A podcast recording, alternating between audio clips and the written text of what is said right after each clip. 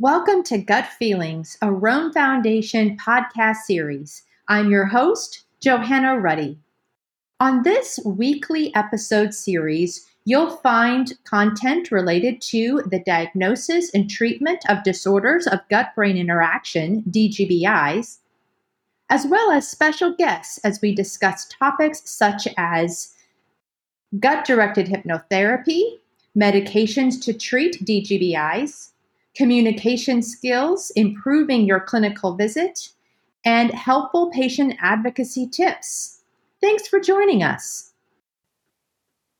Hi, everybody. Welcome to another question and answer session with Dr. Drossman and myself. Today, we are joined by another special guest. It is a Rome Foundation board member, Dr. Brian Lacy from Mayo Clinic, is joining us today. And the topic that um, we're we're going to be discussing based upon your questions and your input is related to the use of probiotics and prebiotics, and we're going to find out what all the hype is about. So, Dr. Drossman, hello, and Dr. Lacy, hello to you as well. Hey, Johanna. Hey, Brian. How are you? Wonderful. Thank you for having me. This is very exciting. What a great topic. Well, thanks for doing it. Uh, just for the audience to know, as Johanna mentioned, Brian is a, a member of the Rome Foundation Board of Directors He's a professor of medicine at the Mayo Clinic in Jacksonville in gastroenterology. He's also the editor of one of the more prestigious GI journals, the American Journal of Gastroenterology. So he's fully apprised of the literature. And with that in mind, why don't we go ahead and talk a little bit about this? It's such a topical area. I think there's a lot of facts, maybe a lot of misunderstandings. Why, why don't we start? Uh, because it relates to bacteria, what is the microbiome? And then we'll move on to probiotics and all that. Yeah, I think that's a great way to set the stage and really the foundation for this conversation. So, when we refer to the gut microbiome, uh, that really refers to this huge collection of cells in the GI tract, mostly in the colon. We know that there are trillions, not billions, but trillions of microorganisms that live in the large intestine. That the average human has three to four pounds of bacteria in the large intestine. About 500 to 1,000 species on average live in the GI tract and that the you actually have more living cells in your GI tract uh, than you do in your entire body combined. These are mostly bacteria, but they also include a small amount of yeast and even a new category we call archaea. So this is really kind of a living organism within your own body, which is fascinating, and we've learned so much about it in the last decade or so. Makes me feel like I want to take a shower now with all of that bacteria. yes, if you have OCD, this is not a great topic. All right. So moving on, then we know about probiotics. The last two or three decades, it's become very popular. What is a probiotic? Okay, what is a probiotic? And you made a great point there. We've learned so much in the last couple decades, but don't forget, you know, the Nobel laureate Eli Metchnikoff in about 1900 started talking about probiotics when he advocated for the consumption of live bacteria in yogurt or fermented milk. So this goes further back, but really it's been more topical in the last 10 to 20 years. So what is a probiotic? A probiotic is defined as a live microorganism, and that's a key phrase, live microorganism that when consumed in adequate amounts, confer a health benefit to the host. Okay, then we hear about prebiotic and symbiotic. Yeah, so it's good to get these terms out. So, a prebiotic is a food or dietary supplement that results in specific changes in the composition or the activity of the gut microbiome. So basically, think of pre- prebiotics as something that may feed your probiotic, and a symbiotic kind of sounds like a combination, which it is. A symbiotic are food or di- dietary supplements, which are a mixture of probiotics and prebiotics that are thought to act synergistically to kind of promote the growth and survival of beneficial organisms in the GI tract. So, so probiotics are good bacteria. There's good and bad in the basic sense of it. Um, and you take a probiotic, and that confers health. Okay. Uh, let me let me understand how this little itty bitty pill can affect trillions of bacteria and make health better. Right. So there's the conundrum. And uh, I think our listeners can't see us. I'm smiling as you said that. So we just explained you have three to four pounds of bacteria, trillions. How could you take a single capsule and have that influence this very delicate balance of good bacteria and bad bacteria in your colon? And that really is the conundrum. So, you know, lots of patients and providers believe that they confer benefits. But really, the data supporting that is not very strong. And you made a good point there because what are we expecting to happen? We're expecting that you take a probiotic. It should be live. But as you recall, there was that neat study about seven or eight years ago now. Somebody went to the grocery store, they bought 85 or 90 probiotics off the shelf, and most were dead on arrival. They probably have no benefit at all. Number two, we have to assume that probiotic is live and get gets to through the entire GI tract to the colon to start altering that balance and promoting good health. But most have never been tested. We're not even sure they get through the GI tract alive, and most do not colonize the GI tract. That said, so I think a lot of us are a little bit skeptical about all the conferred or presumed health benefits and when we start looking at the data, the data is not really great. Now, does that not mean they don't work? No, it may mean they work in individual patients. But really, when we look at it globally, whether for IBS or ulcerative colitis or Crohn's disease, the data is actually very weak. So, is there any putative mechanism that people are promoting as to how it might be helping? So I think there are a lot of theories, and I think likely for patients who do get benefits, because there are patients who do benefit from these agents, it's probably different in different people. Meaning, maybe in some patients, it changes the bacterial flora locally in the GI tract. Maybe in some patients, it changes gut function, gut sensation, or gut motor activity. Maybe in some patients, it changes the local immune response and the local pH and helps you process food differently. So, likely it's different in different people. And as you've already alluded to, there are so many different strains, so many different species, so many different combinations. It's really hard to tease this out because that's never really been tested. Okay. And, and maybe if we drill down a bit, there are certain types of bacteria, lactobacillus. What, what are the kinds of bacteria or yeast that that confer this benefit that we use the probiotics for? Absolutely. So there are lots of different species that have been used, and certainly one of the most common is Bifidobacterium.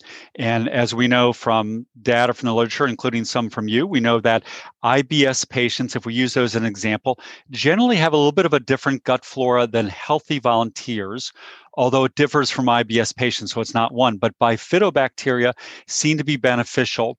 Lactobacillus by itself, another well studied one, by itself is not very beneficial, but in some studies, when paired with bifidobacterium, seems to be more helpful. There are some yeast strains that have been used, Saccharomyces as an example, seems to promote benefits in some people, but again, not all. So I think part of the problem is, and with all these studies, um, they're they're kind of sometimes small in number. Probably the patients who enter the studies have different symptoms. There are different IBS subtypes if we focus on that. And then again, we're we're have the difficulty where different strains have been used, different combinations, and even different doses. So, as an example, is a 10 billion dose of probiotic is that actually better than a 1 billion or 5 billion? We we really don't even know. So, how can you tell? Is there any way any guidelines when someone's going to the pharmacy of what they should choose? Should it be just the bifido? Should it be 10 billion of five different strains? Is it, or is there no data? Yeah, so great question. I think a good phrase is still caveat emptor, buyer beware. So I think if I were to send somebody to the pharmacy, I might suggest one, make sure they're live. That's a key part of the definition, remember. Number two, have they been studied? So a few probiotics, and I want to be careful about, I don't want to single one out as good or bad, but a few have been studied. So we know that the probiotic sold as Align actually has been studied in large randomized placebo controlled data showing some benefits and actually some changes in serum cytokine levels. You remember that study.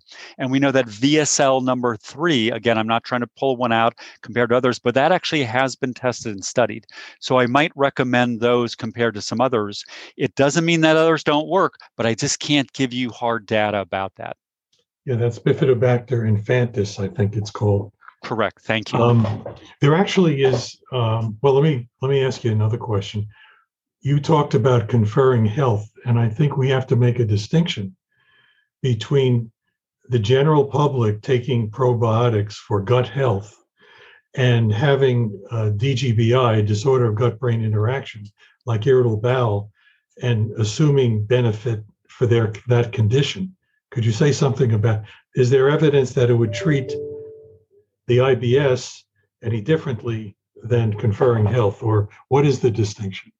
Yeah, I think there are so many neat questions buried in that one. The first is for the average population who may not have any symptoms at all, whether it's GI or anything else, do you need to take a probiotic? The answer would be no. Absolutely not. If you have a reasonably balanced diet, there's no data to show that the average person needs to take a probiotic. Now, if we think about IBS, might it change symptoms or would it promote health or confer a health benefit? Very fine distinction there. So we do have some data, again, using the Bifidobacterium infantis data from Peter Whorwell and colleagues sold as Align showing that for IBS-D patients, there was some improvement in IBS symptoms. Now, did it promote good health, meaning mental health or physical health? We don't have that, although you may recall the very neat study published about two years ago. I'm, I can't recall the first author showing that actually a probiotic seemed to do something when they measured brain function. Remember, that was a very cool study, small study, showing again that neat interaction between the gut and the brain. So there probably is something there. And I think it may just show we just don't know enough about it yet. Yeah, that was Bifidobacter longum. And that was the one that not only helped IBS symptoms, but reduced anxiety scores. So getting into the brain gut connection, the microbiome can play a role as well. Yeah. Uh, is there any any harm? Uh, are there any side effects we can expect? Great question because you know for anything we use whether it's a diet or a supplemental medicine or a prescription medication we want to make sure it's both safe first and efficacious. So here's one of the problems with probiotics. They really are not regulated. When you think about some of the drugs we recommend, you know we're talking about studies involving hundreds and thousands of patients probiotics are not regulated that way. They're really, the regulation is minimal and they base it based on the claims of the manufacturer.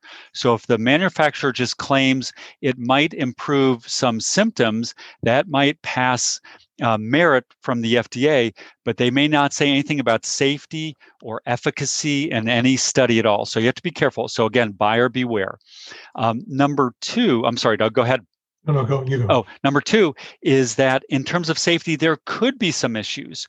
So there have been case reports about patients getting very sick from some probiotics, especially the yeast strains. So if you're immunocompromised, if you have HIV, if you've had chemotherapy, if you have significant disorders of gut permeability, you probably should not be on a probiotic, whether it's a bacteria or a yeast, because you actually may have that taken up into the bloodstream. And again, as I've mentioned, some cases of fungemia where patients have huge levels of fungus in their bloodstream, which was fatal in one case.